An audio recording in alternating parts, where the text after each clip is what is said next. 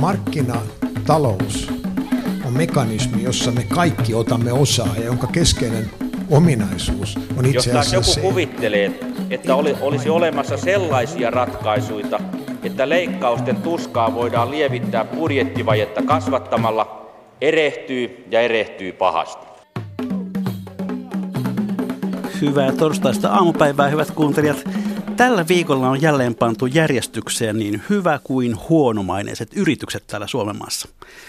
Hyvä-maineisimmaksi T-median yritysmainetutkimuksessa nousi vieremäläinen metsäkoneyhtiö Ponsse. Eli onnittelut vaan koko Wiedgrenin Kaanille ja Kaartille sinne Ylä-Savoon. Yle Areenasta muuten löytyy toissa kesältä Ponssen pääomistajan Juha Wiedgrenin Mikä maksaa haastatteluissa tämä Ponssen tarinakin kerrotaan. Ja jotta voi olla voittajia, täytyy olla myös häviäjiä. Huonomaineisimpien kolmen kärjessä ovat Terrafame, Karuna ja Posti. Ja viidenneltä sieltä löytyy muuan pankki, joka siirsi hiljan pääkonttori tänne Suomeen. Tähän liittyen kerroin viime viikolla erään taloyhtiön hallituksen uudesta puheenjohtajasta, joka on yrittänyt siirtää asunto-osakeyhtiön tilinkäyttöoikeutta itselleen edeltäjältään. No, tähän mennessä on siis asioitu chatissa, puhuttu robotin kanssa, oltu yhteydessä kolmen eri pankkineuvojan kanssa. Edellinen tarina jäi kohtaan, jossa mainittu hallitusmiekkonen jäi odottamaan sovittua soittoa pankista. Arvaatteko jo? Ei soittanut pankki sovittuna ajankohtana. No mies sitten tiedustelemaan syytä sähköpostitse. Yön yli mietittyään pankista vastattiin, että nyt siis jo neljäs järjestyksessään tämän pankkineuvoja, joka vastasi, että olivat vahingossa laittaneetkin soittoajan seuraavalle päivälle. No, sitten kun se ajankohtana taas ei sopinut tälle taloyhtiön miehelle, nyt tarjottiin seuraavaa aikaa lokakuun lopulle. Siihen mennessä tämän yksinkertaisen rutiiniasian hoito on siis kestänyt jo noin kuukauden, jos siis soittavat silloinkaan. Jänneksi menee. Ja sitten asiaa. Tänään puhumme johtamisesta, johtamisesta ja viestimisestä kriisitilanteissa sekä asiasta, josta meillä useimmilla taitaa olla varsinkin kokemusta nimittäin huonosta johtamisesta. Keskustelun pohjana on kaksi tuoretta kirjaa. Toissapäivänä ilmestyi Anna Soraisen kirja Sori, johtaja ja julkisuus kriisissä. Tervetuloa ohjelmaan Anna Sorainen. Kiitoksia.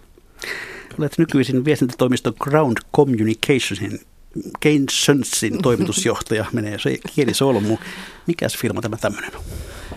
Uh, viestintätoimisto, joka toimii Helsingissä ja Turussa ja koittaa avuttaa yrityksiä menestymään tässä mainemaisemassa, mikä kuten nyt aluksi jo kävi ilmi, niin ei ole ihan yksinkertainen juttu.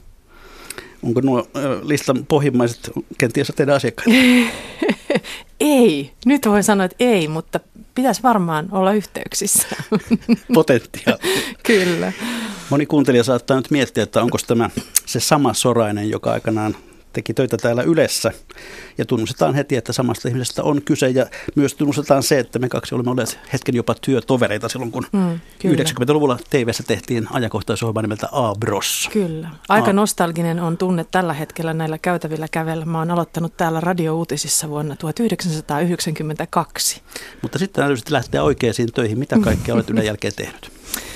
Tota, aika lailla eri näkökulmista tätä mainemaisemaa katsellut. Viestintää, markkinointia, erilaisia töitä eri TV-kanavilla ja, ja tota, Suomen olympiakomiteassa vedin viestintää ja pienen shikaanin verran myöskin McLarenin pestissä yritin kontrolloida tai oikeastaan niin kuin koordinoida ää, Kimi Räikkösen kansainvälisiä mediasuhteita jonkun aikaa ja sen jälkeen sitten kyllä lähinnä tässä omassa yrityksessä yli kymmenen vuotta jo tehty eri kokoisten yritysten kanssa viestintäyhteistyötä. Mm, se oli sitä Kimin villien vuosien aikaa. Se oli sitä, mitä hän kirjassaan, tai mitä Hotakainen kirjassa kutsui hurlumheiksi. Mä no sain niin. todistaa sitä aika läheltä. Hyvä. Ja tervetuloa myös suomalaisen johtamistutkimuksen ja koulutuksen Grand Old Man, professori Pauli Juuti. Kiitokset. Olet puolestasi julkaissut kirjan, jonka nimi on hyvin ytimekkäästi Huono johtaminen. Kyllä, näin, näin on. Että mä mietin sitä, kun paljon on kirjoitettu ja itsekin on kirjoittanut tästä ihanteellistetusta näkökulmasta, että missä sitä ihanteellistettua hienoa johtamista oikeasti sitten niin kuin kohtaa. Ja mäkin olen nyt sitten 4-50 vuotta kiertänyt työelämää ja tutkijana ja mankkuni kanssa ja, ja, ja muutenkin, niin harvoinhan sellaista kohtaa, että kyllä se enemmän on tämä tämmöinen realistinen, vähän niin kuin – jopa ikäväkin aihe, että johtaminen usein epäonnistuu. Niin jos nyt olet tutkinut johtamista sanotaan 45 vuotta, niin mikä on havainto, onko huono johtaminen tuo aikana lisääntynyt vai vähentynyt? Vaikea sanoa, mutta siis johtaminenhan muuttuu, se on aina tällainen historiallinen aikaansa sidottu ilmiö. Että et tota, se aika, mistä mä läksin liikkeelle, niin jos mä kuvaan sitä, kun mä olin opiskelijana ensimmäisessä työpaikassa putkifirmassa isäni suosituksella, niin siellä ylityöjohtajana oli sellainen kalju, iso mies, ja hän ei puhunut mitään, mutta kaikki totteli. Eli siitä on lähdetty liikkeelle jostain. Oliko siinä auktoriteetti kohdallaan vai mistä siinä mä, oli kyse? Mä luulen, että siinä oli. Hyvä. Tähän huonoon johtamiseen palaamme hetken kuluttua. Ja hyvät kuuntelijat, muistutan myös siitä, että lähetysikkuna, vaikka se on ollut historia jo pitkään, niin nyt voitte osallistua keskusteluun ohjelman teemoista avaamalla Yle Areenasta, mikä maksaa ohjelman sivun. Ja sieltä löytyy kommentointinäppäin, sitä vaan napsäyttämään ja sitten kommentoimaan sitä, mitä nyt kuulette. Ja lisäksi myös Twitter päivystää tunnuksella Mika maksaa. Siis ei mikä, vaan Mika maksaa. Kuka se Mika on, en tiedä. Mutta sitten asia. Anna Sorainen, kirjoitat kirjassasi, että kriisi mittaa organisaation ja sen johtajan valmiuksia laajasti ja että menestyksen ja kasvun kannalta yksi tärkeimmistä mittareista on ko- kyky kohdata epäonnistumiset ja heikot hetket. Mm. Mihin tämä näkemys perustuu? No varmaan yksi, mihin se perustuu, on aika pitkä kokemus sekä toimittajana ja, ja sitten sen jälkeen yritysten kanssa työskennelleenä. Ja, ja koko tuo ajatus tuohon kirjaan lähti siitä, että Mä oon tehnyt paljon töitä nimenomaan isoissa strategisissa muutostilanteissa, kriisitilanteissa, erilaisissa tämmöisissä brändi- ja mainetöissä organisaatioiden kanssa. Ja, ja ne on jotenkin niin kuin yllättävän, äm, yrityksillä yllättävän semmoisia uusia tilanteita, että, että ei käytännössä oikein olla valmiita katsomaan peiliin, hyväksymään tiettyjä tosiasioita siinä omassa toiminnassa ja, ja tota, sitten se aiheuttaa semmoisen tietynlaisen sokeuden suhteessa siihen omaan tekemiseen. Ja niitä silmiä nyt pitäisi sitten niinku avata. No, toteat myös, että johtaja on organisaation suurin maineriski tai toisaalta mahdollisuus. Miten tämä ilmenee? No se johtajan niin merkitys tämmöisissä tilanteissa, niin, niin ähm, se korostuu, koska ähm, aika monella johtajalla on, on äh, ehkä vähän semmoinen niin perinteinen ajatus. Mä mielenkiinnolla odotan, odotan tätä meidän yhteistä keskustelua, mutta aika perinteinen ajatus siitä työyhteisön kehittämisestä. Ja käytännössä kuitenkin niin tällä hetkellä se johtajuus vaatii hyvin laaja-alaista ymmärrystä siitä, ei pelkästään siitä omasta toimialasta ja sen, sen niin kuin tulevaisuudesta, vaan myöskin sen koko työyhteisön ja sen kulttuurin kehittämisestä. Ja, ja puhutaan aika tämmöisistä niin ylijohtajista, että meidän pitäisi olla virtuosimaisia niin kuin näkemykseltämme ja strategiselta ajattelultamme ja viestintätaidoiltamme ja tunneälyltämme ja, ja, ja niin edespäin. Mutta niin se on meiltä vaaditaan tällä hetkellä todella paljon. Ihan kun ajattelee ylipäätään, on se sitten kansallinen tai kansainvälinen kilpailu, niin menestyäkseen siinä, niin kyllä se pitää olla aika kokonaisvaltainen se näkemys siitä, siitä omasta organisaatiosta ja sen, sen kehittymisestä. Ja jos yrittäjällä ei ole niin kuin rehellisyyttä, mä puhun tämmöisestä raivorehellisyydestä, jos ei ole rehellisyyttä katsoa sitä omaa toimintaa ja analysoida sitä, nähdä siellä – asioita, jotka vaatii ehdottomasti huomiota, niin silloin se toimitusjohtaja on aika iso riski sille organisaatiolle. Sitä mä oikeastaan tarkoitan sillä, että, että sitten toisaalta, jos uskaltaa heittäytyä analysoimaan sitä oman yksikkönsä ja organisaationsa toimintaa ja uskaltaa nähdä siellä ne asiat, jotka on huonosti ja toisaalta jotka on hyvin, niin silloin se voi olla myös valtava mahdollisuus, koska se johtaja pystyy silloin hyödyntämään ne asiat, jotka siellä on vahvuuksia siinä yhteisössä, unohtamatta heikkouksia, joille taas täytyy tehdä jotakin. Kun yritys joutuu kriisitilanteeseen, niin nykyisin aika lailla väistämättä se tarkoittaa myös, että se joutuu julkisuuteen. Mm. Eli ei riitä se, että hoidetaan asiaa ikään kuin oman porukan kesken. Miten tämä pitää ottaa huomioon? Uh, sekin on niitä perustaitoja tietyllä tavalla. Ähm, johtajan äh, täytyy oikeastaan ymmärtää, että kaikki käänteet ja, ja kaikki ne arjen tapahtumat, niin ne voi tulla julkisuuteen tavalla tai toisella hyvinkin yllättävästä suunnasta. Mainekriisi voi lähteä, niin kuin tiedetään hyvin, yhdestä sosiaalisen median päivityksestä. Se voi lähteä yhdestä lauseesta kaupunginvaltuuston kokouksessa, kuten ihmisroskasta muistamme. Ja täytyy ymmärtää nämä niin nykyjulkisuuden tämä mekanismi, että miten, miten tämä absurdi nykyinen julkisuus toimii ja minkälaiset asiat siihen vaikuttaa. Koska se on, ei, ei se ole edes niin kuin itsestä riippuvaista, että, että vaikka kuinka sanojansa asettelisi tai, tai, tai itse osaisi käsitellä julkisuutta tai rakentaa sitä mainetta, joku toinen voi tuoda siihen jonkun yllättävän elementin ja siihen täytyy olla valmis. Ja edelleen mä palaan siihen raivorehellisyyteen, että mitä rehellisemmin on ennakkoon jo miettinyt sitä omaa toimintaa, sitä, että kehen se vaikuttaa, millä tavalla, mi- mitä, mitä meiltä halutaan kuulla, ää, mitä, mitä me tehdään kenties väärin, mille asioille meidän täytyy jotakin tehdä. Meidän pitää ikään kuin, niin kuin enem, enemmänkin näyttää mun mielestä julkisuudessa tahrat, kun kiillottaa niitä. Se on mun mielestä ihan oleellista. No some on muuttanut aika lailla mediaa ja julkisuutta. Voiko julkisuutta enää nykyään hallita? Ei, ei sitä voi hallita. Mutta se ei tarkoita, etteikö sitä voisi rakentaa. Se on ehkä se oleellinen juttu. Että et jos sulkee silmänsä näiltä kaikilta ilmiöiltä, mitkä julkisuudessa tällä hetkellä vaikuttaa, niin silloin ei, ne ei ainakaan voi niin kuin millään tavalla hallita. Mutta sen rehellisyyden avulla pystyy itse olemaan kuskin paikalla, ainakin osittain, tai ainakin olemaan valmiimpi siinä vaiheessa, kun jotakin tapahtuu. Ja tietyllä tavalla tarjoat tätä vanhaa viisautta, että jos ei muu auto, niin koittakaa totuutta. Se on kyllä erinomaisen hyvä. Mutta eikö ole hämmästyttävää, miten, miten tota, usein turvaudutaan johonkin muuhun kuin mm. siihen totuuteen. Ja se, se hämmästyttää kerta toisensa jälkeen, koska mun mielestä totuuden puhuminen ei ole kauhean vaikeaa. No väännetään nyt vähän rautalankaa, kun jotenkin tuntuu Anna Soran, että mainekriisit tule, tuntuvat tulevan yritykselle ja niiden johdolle aika lailla aina yllätyksinä.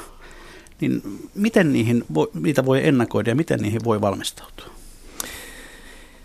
Mm, no tuossa kirjassa mä käytän semmoista yhtä tiettyä äh, sapluunaa tai, tai ajattelua, jonka kautta sitä voi lähteä vähän penkomaan itsekin.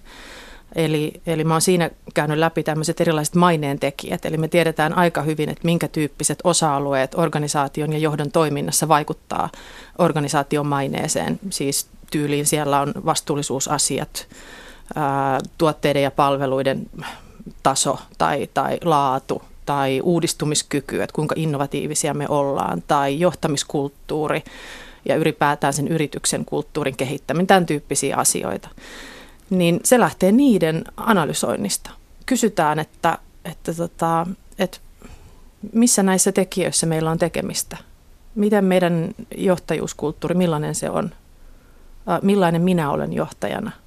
Tai kysytään, että jos puhutaan vaikka innovatiivisuudesta, siitä puhutaan paljon, niin senkin kohdalla ei se, sehän ei ole vastaus, että joo, että me ollaan todella innovatiivisia ja me tehdään paljon uusia asioita. Nekin pitää miettiä, että hei, että missä kohtaa meidän riskit on liian isoja.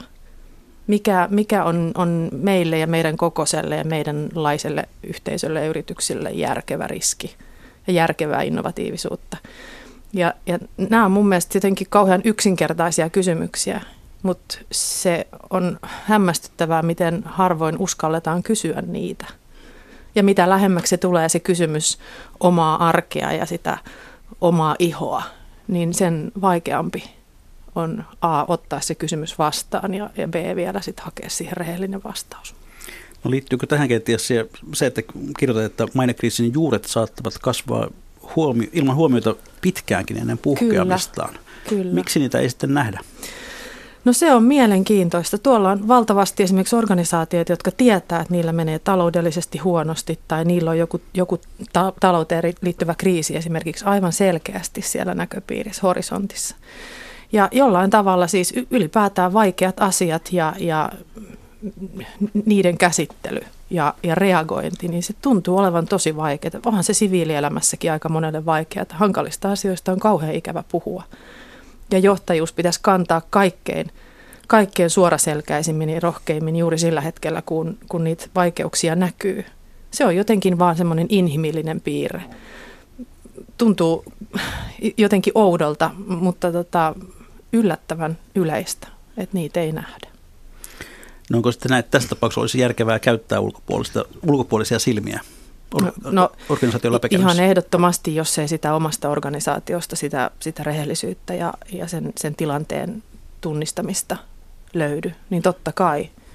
Mutta kyllä mä nyt sanoisin, että, että aika usein, että jos organisaatiosta löytyy esimerkiksi johtoryhmä, niin, niin sen tehtävä olisi kyllä skenaarioida niin sanotusti tulevaisuutta. Että niin kuin tuossa kirjassa Risto Siilasmaa on siinä yksi, yksi haastateltavista, niin hän puhuu olevansa ja sanoo olevansa tämmöinen paranoidi optimisti.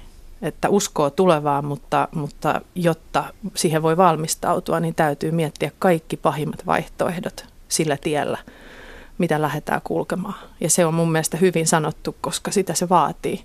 Ei se tarkoita, että ollaan pessimistisiä oman, oman tulevaisuuden tai kasvun tai kilpailukyvyn suhteen päinvastoin. Ollaan rehellisiä ja, ja korjataan asioita ajoissa. Olet tästä raivorehellisyys, tässäkin on mm, parikin otteeseen maininnut. Kerro meille, mitä on raivorehellisyys? No siis se ei tarkoita sitä, että, että tunnistetaan kaikki epäkohdat itsessä ja omassa toiminnassa ja, ja kollegoiden toiminnassa ja sitten kerrotaan ne ulos, vaan että tunnistetaan ne asiat ja käsitellään ne sisäisesti ennen kuin ne ovat julkisuudessa.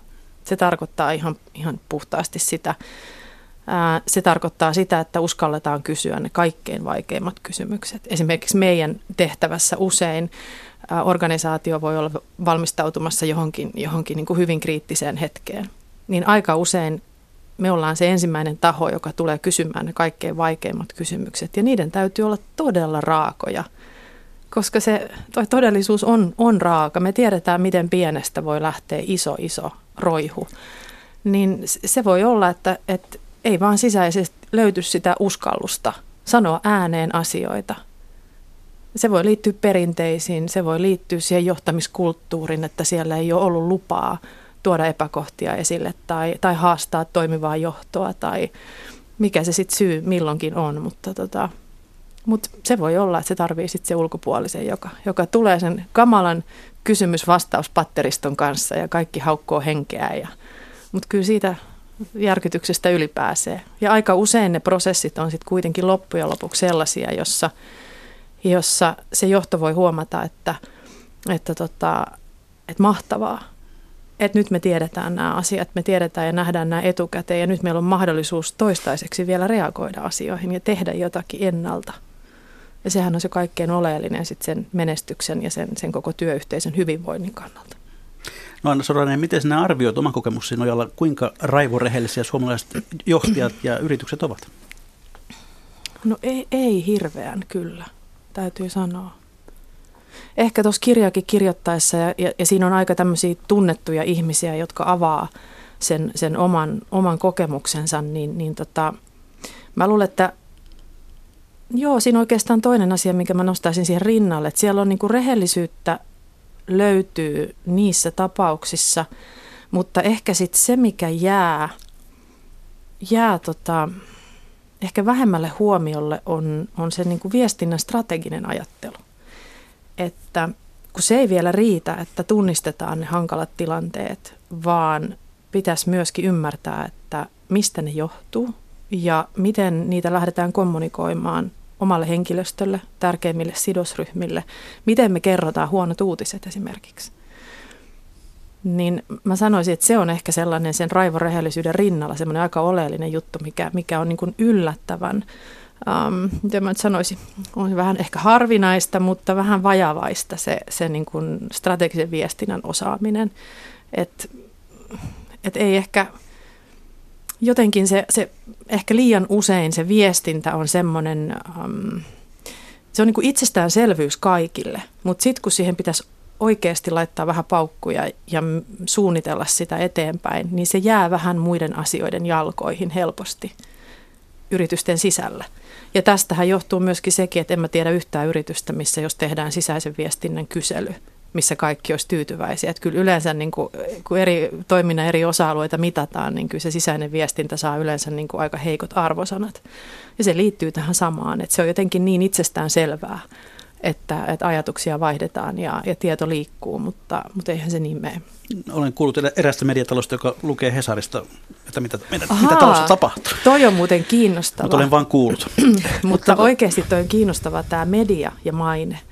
Ja, ja sitä tuossa kirjassa pikkasen käsitellään silleen niin kuin entisenä yleläisenä sopivan varovasti, mutta, tota, mutta ylipäätään se, että, että mua hämmästyttää, miten media-alan ammattilaiset, mediatalot, äm, miten he, he eivät ajattele omaa mainettaan. Siis, että siellä on viestinnän valmiudet ja, ja osaamista ja hyvänä aika, siis alan ammattilaisia. Mutta sitten kun pitäisi miettiä, että hetkinen, että mitäs meidän mainemaisemassamme on, niin on totuttu, että eihän meitä tämmöiset myrskyt kauheasti koske.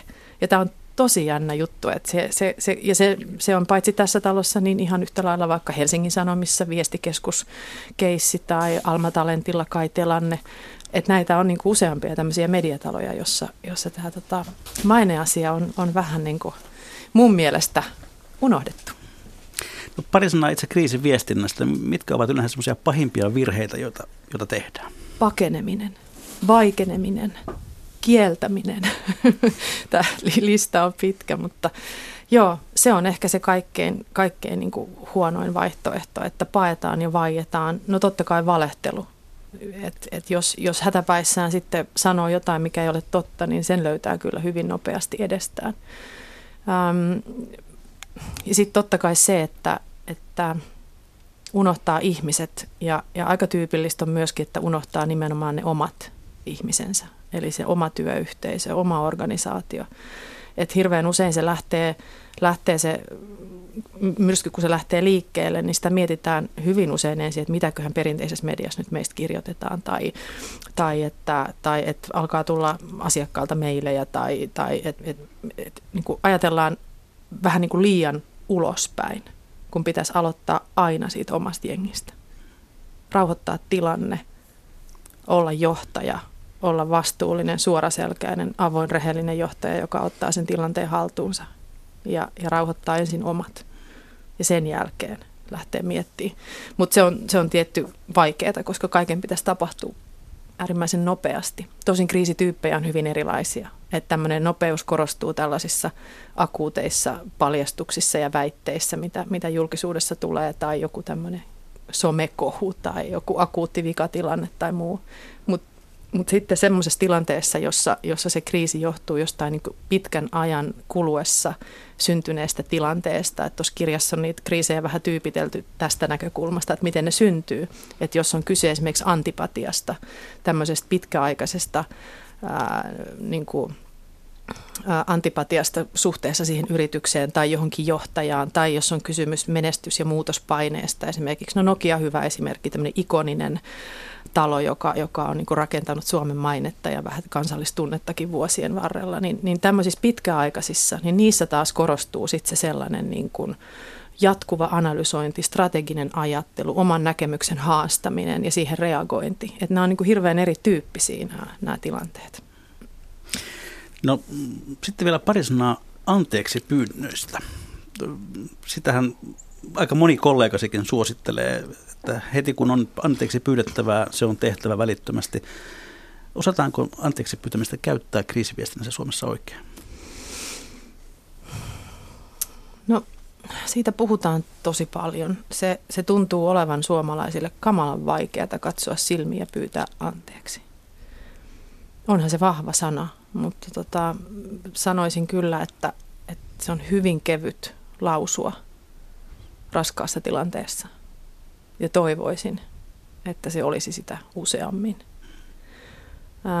Sitten tullaan siihen, että aika paljon tapahtuu sitäkin, että, että tota, pyydetään anteeksi silloin, kun siihen ei ole syytä, mikä on mun mielestä omituista, että ei, ei tietenkään saa, niin kuin, siihen tulee vähän semmoinen marttyyrifiiliskin, että, niin kuin, että sori, että vähän semmoinen, että no, että eihän mä mitään virhettä tehnyt, mutta sori nyt kuitenkin.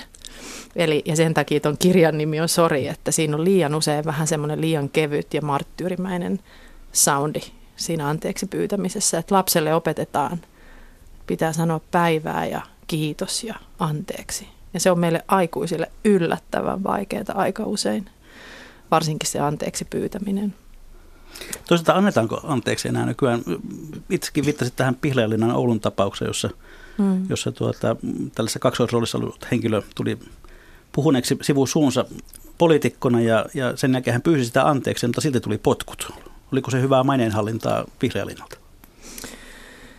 Toi on, siitä kysyttiin silloin heti sen tapauksen jälkeen ja minultakin. Ja se on, se on vähän tota kaksipiippunen juttu, koska mehän ei tiedetä, mitä kaikkea siellä taustalla on tapahtunut. Ja, ja me ei tiedetä, että, että minkälainen vyörypuheluita Pihlajalinnan johdolle siinä tilanteessa tuli. Ja se on täysin mahdoton sinänsä niin kuin arvioida. Ähm, mutta tota,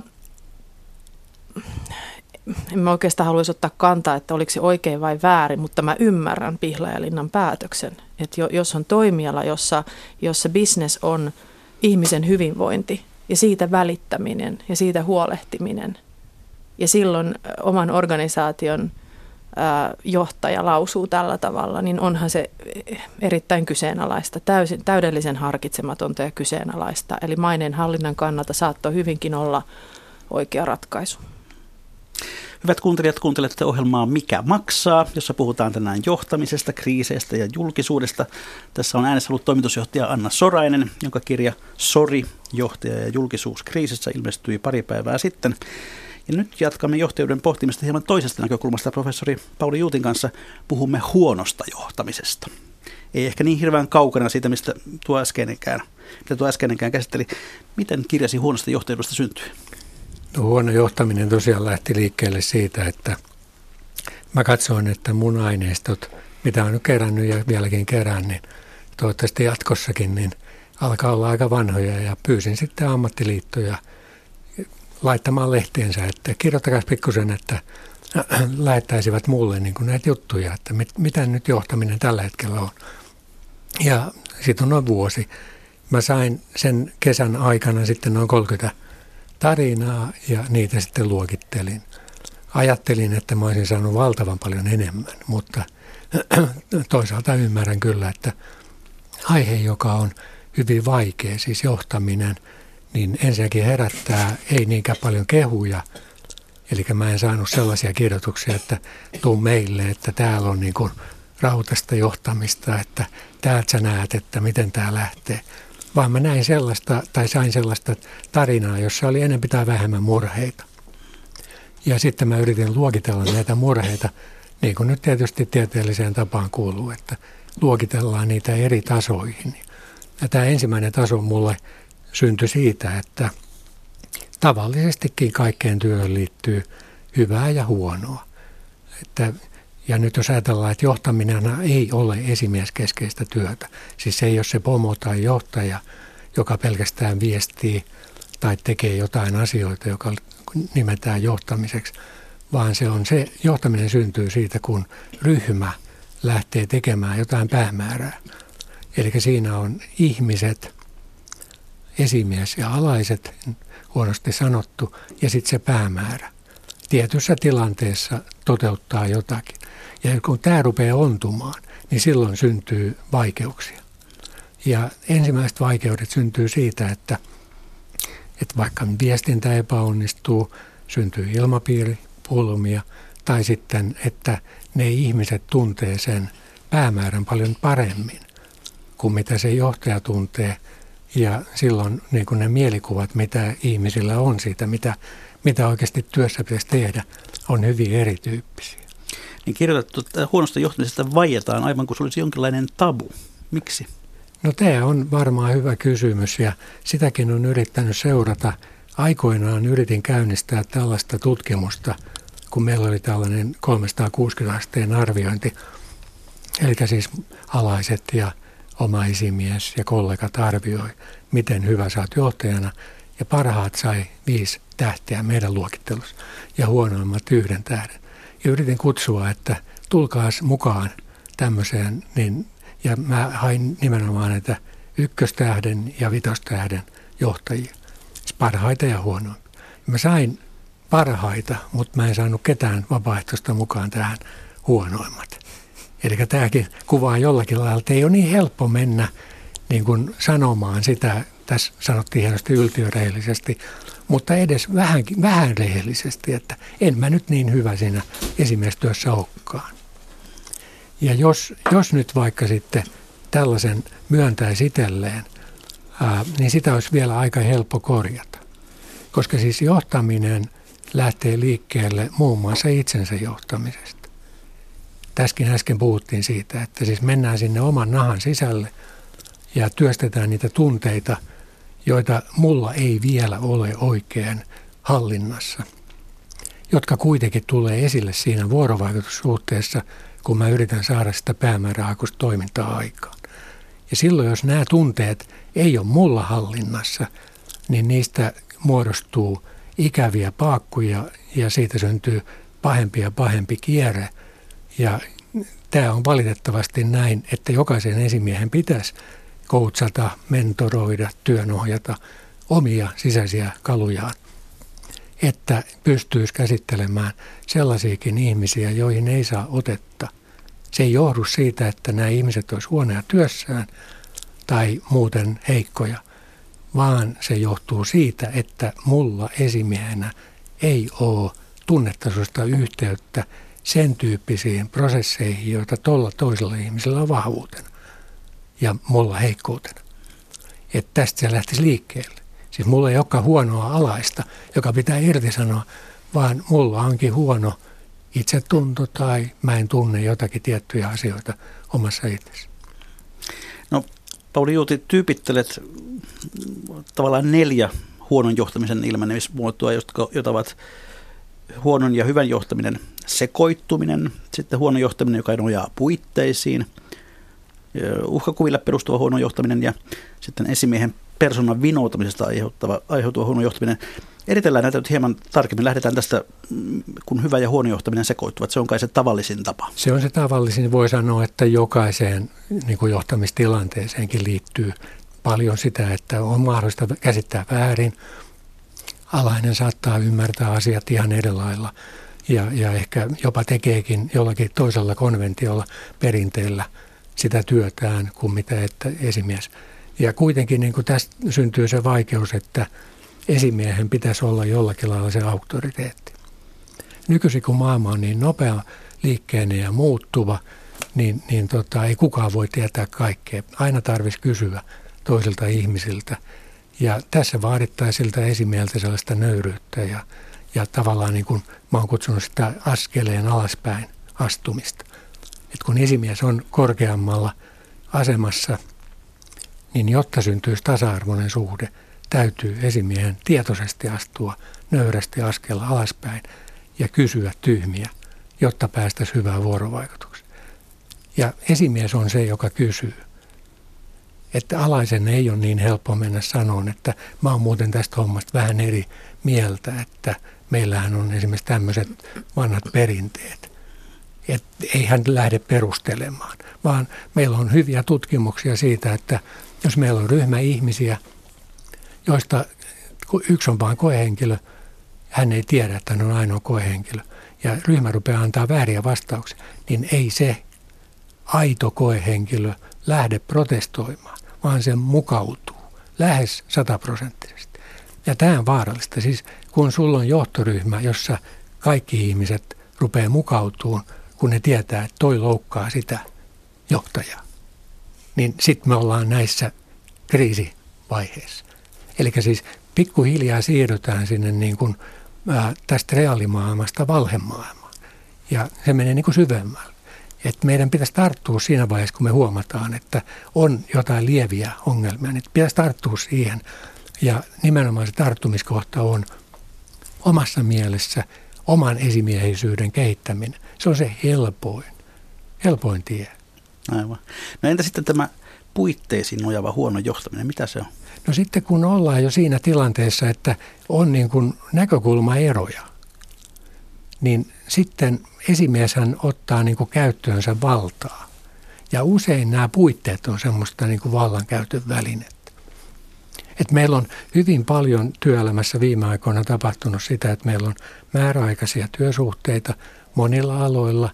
Ja se jo sinänsä luo sellaiset puitteet, että niiden työntekijöiden, vaikka ne olisi kuinka oikeassa, heidän täytyy niin kuin sopeutua sen takia, että esimies saattaa katkaista heidän työsuhteensa.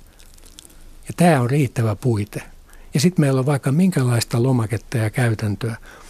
Ja viimeisinä lomakkeina on tämmöiset kuin varoituksen antaminen. Meillä on henkilöstöosastoja, jotka tekee epäeettistä työtä nojaten työlainsäädäntöön antamalla ihmisille uhkauksia ja varoituksia. Se on sellaista, jota mä oon koko ikäni yrittänyt vastustaa.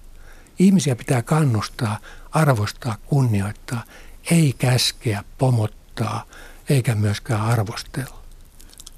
No sitten johdetaan huonosti myös uhkakuvilla. Joo, eli tässä oikeasti puhuttiin jo kriisikuvista ja nämä kriisihän on yksi tällainen syy, miksi johtaminen syntyy. Usein johtaja tekee sen itse. Kuvitellaan vaikka, että mä olisin poliitikko, mitä mä en ole. Ja mä saisin yhtäkkiä valtaa niin, että mä olisin seuraava pääministeri, jota siis musta ei tule. Ja nyt kuvitellaan näin, että mun ensimmäinen tehtävä, mitä mä yrittäisin.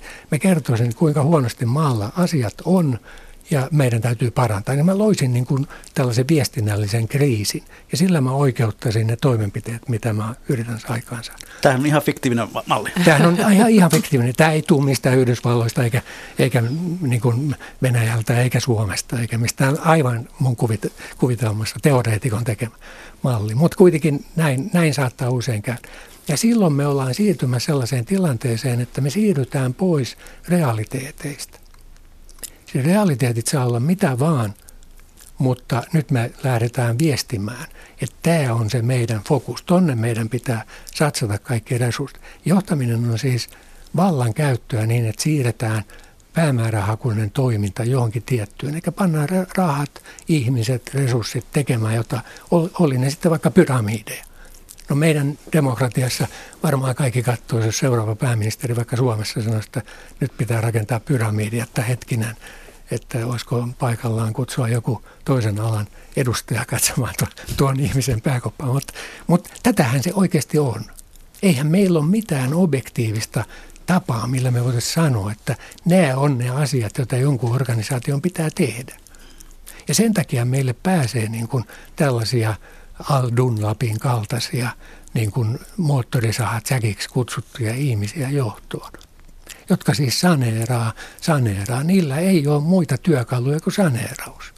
Ja sitten kun me tutkitaan tämän ihmisen pääkopan sisälle, me huomataan, että siellä on esimerkiksi onneton ihminen, joka omaa vaimoaan on pom- pomottanut. Se on mennyt naimisiin jonkun kivan tytön kanssa, okei, saanut lapsen, mutta sen jälkeen se ei anna kuin kymmenen taalaa viikossa vaimolle ja lapsille viikkorahaa, että ne selviää taloudellisesti ja ostaa vaatteet ja ruuan. Tässä me lähestymme nyt jo tätä neljättä huonon johtamisen tapaa, joka liittyy sitten näihin persoonan vinoutumisiin. Sitä kai sanotaan, että suhteellisesti eniten psykopaatteja löytyy toimitusjohtajista ja radio- ja TV-toimittajista. Onko se näin?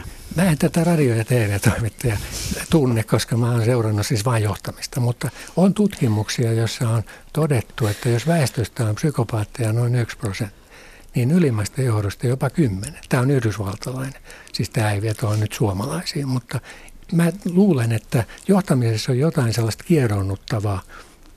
Joko johtamisessa on jotain kierronnuttavaa tai sitten johtajaksi pyrkii jo valmiiksi vinoja persoonallisuuksia niin, että päästään tähän tilanteeseen. Eli siis ei pystytä työstämään niitä onnistumiseenkin liittyviä tunteita. Sehän on valtava taakka kannatella vaikkapa onnistumista. Jos kuvitellaan, että mä olisin onnistunut koko elämäni ajan, niin mulla olisi nyt sellainen – niin kuin mun itsetuntoa hivelevä, mutta samalla painava taakka, että kaikki mitä mä teen tulee onnistua. Mutta eihän se näin ole. Ihminen onnistuu ja epäonnistuu ja se tekee mitä sattuu ja ei se ole mikään Jumala. Jos me oltaisiin Jumalia, niin tämä olisi ihan toinen maa. Tota, jos me olisimme sillä tavalla idealisteja, että ajattelisimme, että huonoon johtamiseen täytyy puuttua, niin kenen tehtävä on siihen on tarttua? Kiinnittää huomiota, että nyt täytyy, tämän täytyy muuttua. No kyllä ilmeisesti jokaisen esimiehen ensinnä itse. Ja se on silloin helpointa, kun se on vielä hyvin lievää. Että voi mennä jonkun vaikka työnohjaajan luo ja sanoa, että, että mulla ei ole nyt varsinaisia ongelmia, mutta mä haluaisin jutella mun tunteista sun kanssa. Okei, siitä se lähtisi aika kivasti. Ja sitten kun yhdessä sovitaan, että tämä on nyt semmoinen vuoden prosessi, niin ammattitaitoinen työnohjaaja osaa kaivella niitä tunteita, jotka on kipeitä ja avata niitä tunnelukkoja ja, ja viedä niitä niin kuin sillä myönteisesti eteenpäin, että jopa se työyhteisö hyötyy. Tätähän voi tehdä myöskin ryhmässä. Ja mentorointia voi käyttää, coachia voi käyttää. No entä sitten alaiset? Onko se suositeltava, että alaiset puuttuvat huonoon johtamiseen? No kuka ne uskaltaa sitten puuttua siihen huonoon johtamiseen? Mikäs, siis meillähän on luottamusmiesjärjestelmä, mutta näyttää siltä, että nykyisin ei enää kunnioita tämmöisiä niin perinteisiä ammattiyhdistystoimintaan liittyviä asioita, jotka ovat tietyllä lailla pyhiä. Luottamuksellehan rakentuu kaikki yhteistyö niin avioelämässä kuin sitten organisaatioelämässä. Me luotetaan siihen, että joku ihminen on ammattitaitoinen sillä alalla, missä hän on. Ja sille tämä organisoituminen perustuu. Sitten kun me kaikki luotetaan toisiimme, niin me luodaan prosesseja, joista syntyy hyviä, upeita tuotteita ja palveluita. Ja tämä on se organisaatioelämän hieno rikkaus. Ei siinä se johtaja oikeastaan tee mitään muuta kuin, niin kuin asettaa niitä ihmisten vahvuuksia jollakin lailla yhteen ja saa sen niin kuin orkesterin hyvin soimaan. Että se on vähän niin kuin kapelimestari, mutta ei ole siellä ohjailemassa, vaan se on, se on siellä niin kuin, koko aika kehumassa ja kannustamassa ja löytämässä niitä vahvuuksia ihmisiltä, joita sieltä piilevästi on.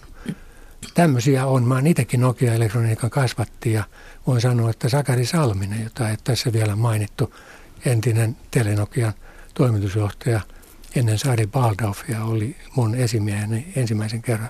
Hän lähetti mut tänne johtamistaidon opistoon pohdiskelemaan johtamista. Se näki, että tuosta kaverista ei tule elektroniikka-ihmistä, mutta saattaisi olla, että joku muu päälle pääsmäri siitä saattaisi tulla.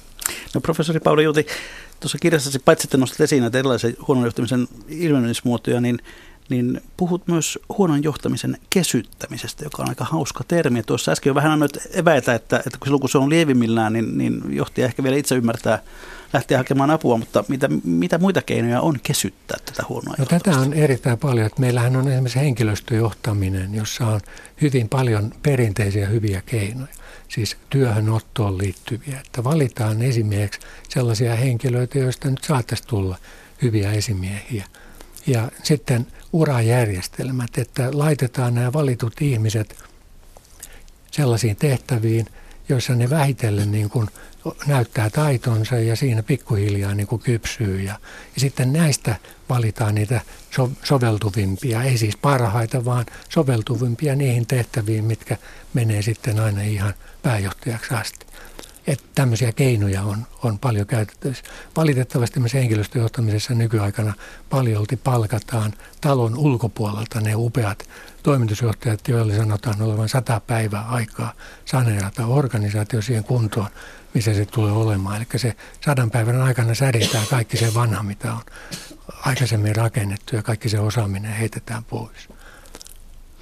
No sitten ilmeisesti äärimmäisessä tilanteessa huonoon johtamiseen ei auta enää mikään muu kuin vaihtaa johtaja.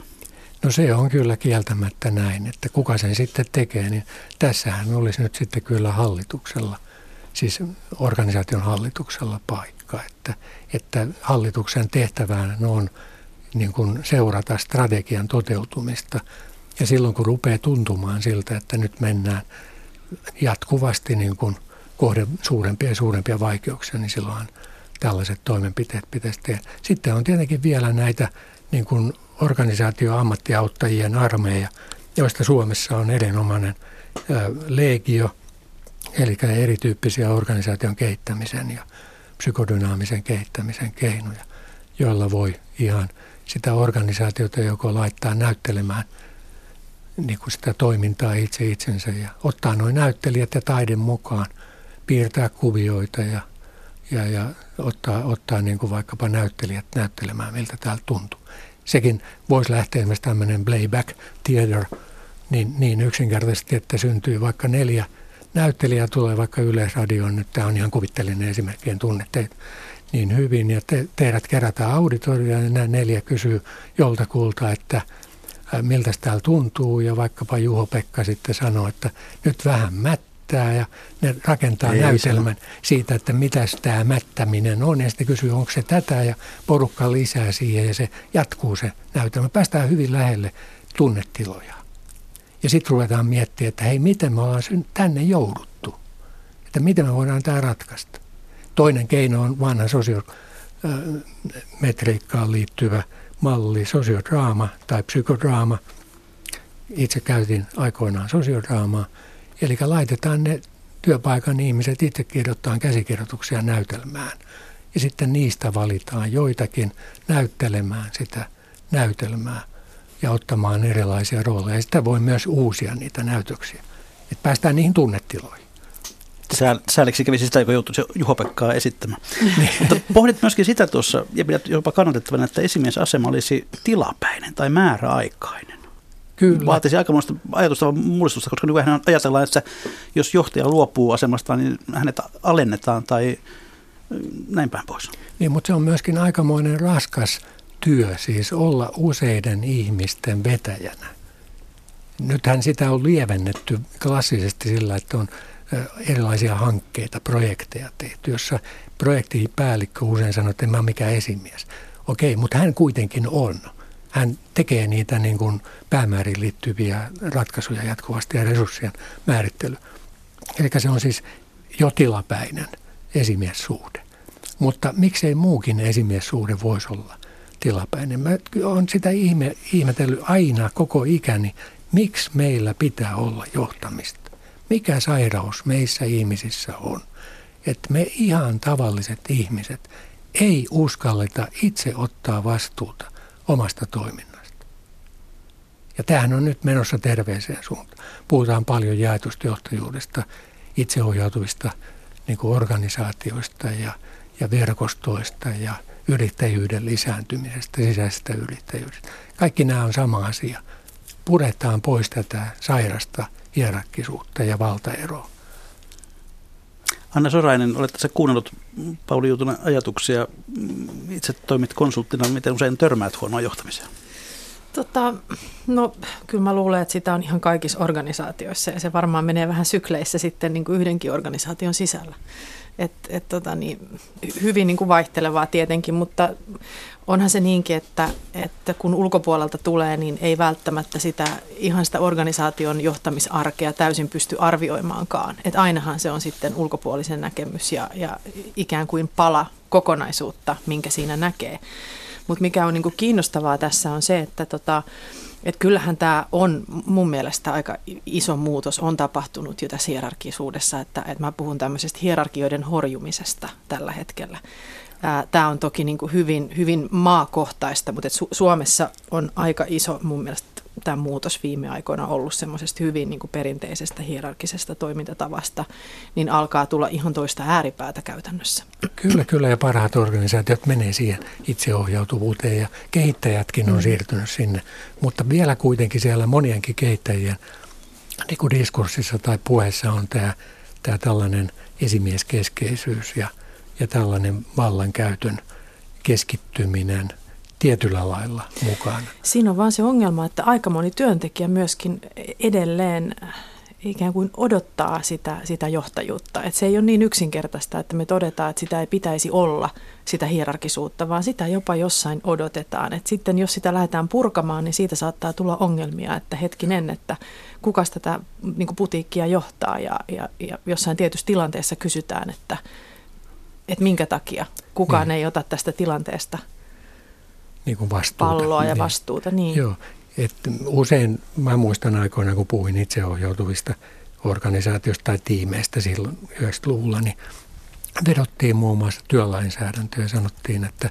esimerkiksi tapaturma lainsäädäntö va- vaatii sitä, että on, on tietty vastuullisuus. Ja sitten kun hierarkisuutta perusteltiin, niin taas sanottiin, että että niin kuin tämmöiset kriisiorganisaatiot, niin kuin palokunnat ja poliisi, niin niissä täytyy olla selvä hierarkia. Mutta jos mä nyt olen oikein katsonut johtamisen ohjelmia, esimerkiksi tätä lentoturma, tapaturma, mikä se on, lentokoneonnettomuus, juttuja, niin niissä suuri osa ongelmista aiheutuu siitä, että ei ole voitu viestiä todellisuutta keskenään.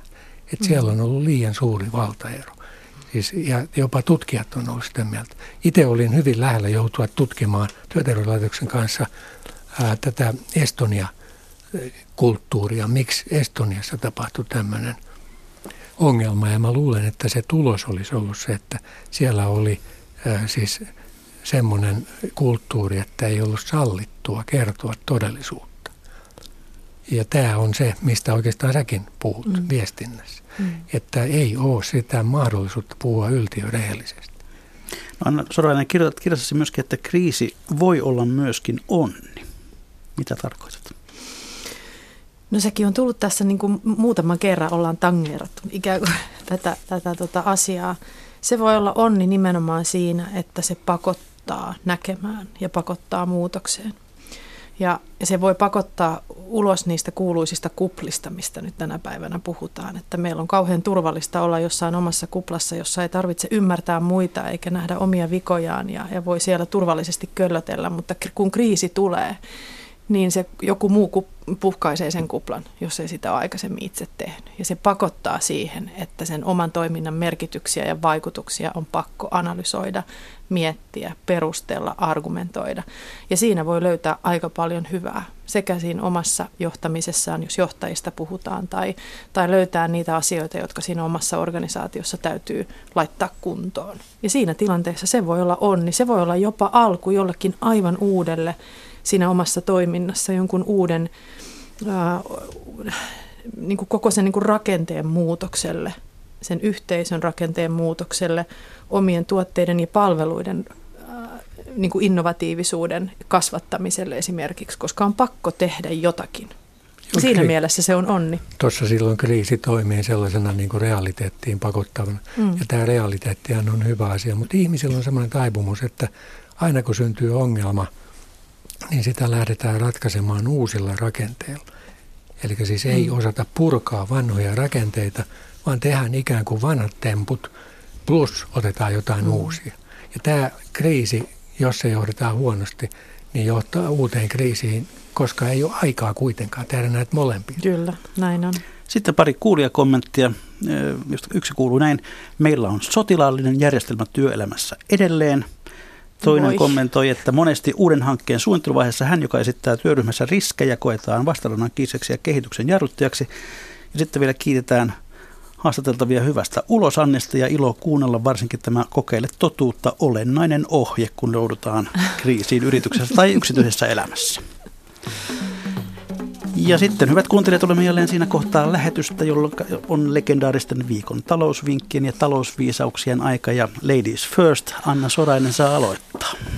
Tämä oli vaikea. Siis oikeasti mä olen viimeinen ihminen antamaan kenellekään vinkkejä talouteen tai ainakaan viisaita vinkkejä, mutta mä ehkä haen sen tuolta omasta yrittäjyydestä, jota on kestänyt aika pitkään. Mä haen sen sieltä niin työelämän puolelta. Mm, yrittäjänä mm, mä kehottaisin ähm, olemaan säästämättä siinä kohtaa, kun omien työntekijöiden hyvinvoinnista on kysymys tai työvälineistä tai yhteisen ajan viettämisestä. Se, se raha, mikä laitetaan sen yhteisön kehittämiseen joka päivä arjessa, niin se maksaa itsensä moninkertaisesti takaisin. Ja sitten Pauli Juhti. Joo, tosiaan vaikea, niin kuin tässä todettiin, mutta mä pysyn tässä huonossa johtamisessa, että se verottaa hyvin paljon – ihmisten ja organisaatioiden voimavaroja. Sen takia helpoin tapa olisi lähteä kehittämään sitä johtamista. Kiitoksia Pauli Juuti, kiitoksia Anna Sorainen. Viime viikkoinen sukka ja hansikas vinkki yleisövinkkinä on herättänyt paitsi hilpeyttä, myös saanut jotkut antamaan kriittistäkin palautetta. Osa siis kiitti, osa moitti ja kehoitti muun muassa parsimaan sukat. Jos nämä vinkit tuntuvat huonolta tai suorastaan vääriltä, niin nyt teillä on erinomainen tilaisuus lähettää parempia. Juho-Pekka Rantala, postilokero 79 00024 Yleisradio tai sähköpostilla juho-pekka.rantala.yle.fi. Kiitoksia kuuntelijat, kiitoksia vieraat. Mikä maksaa, sitä me ihmettelemme jälleen viikon kuluttua.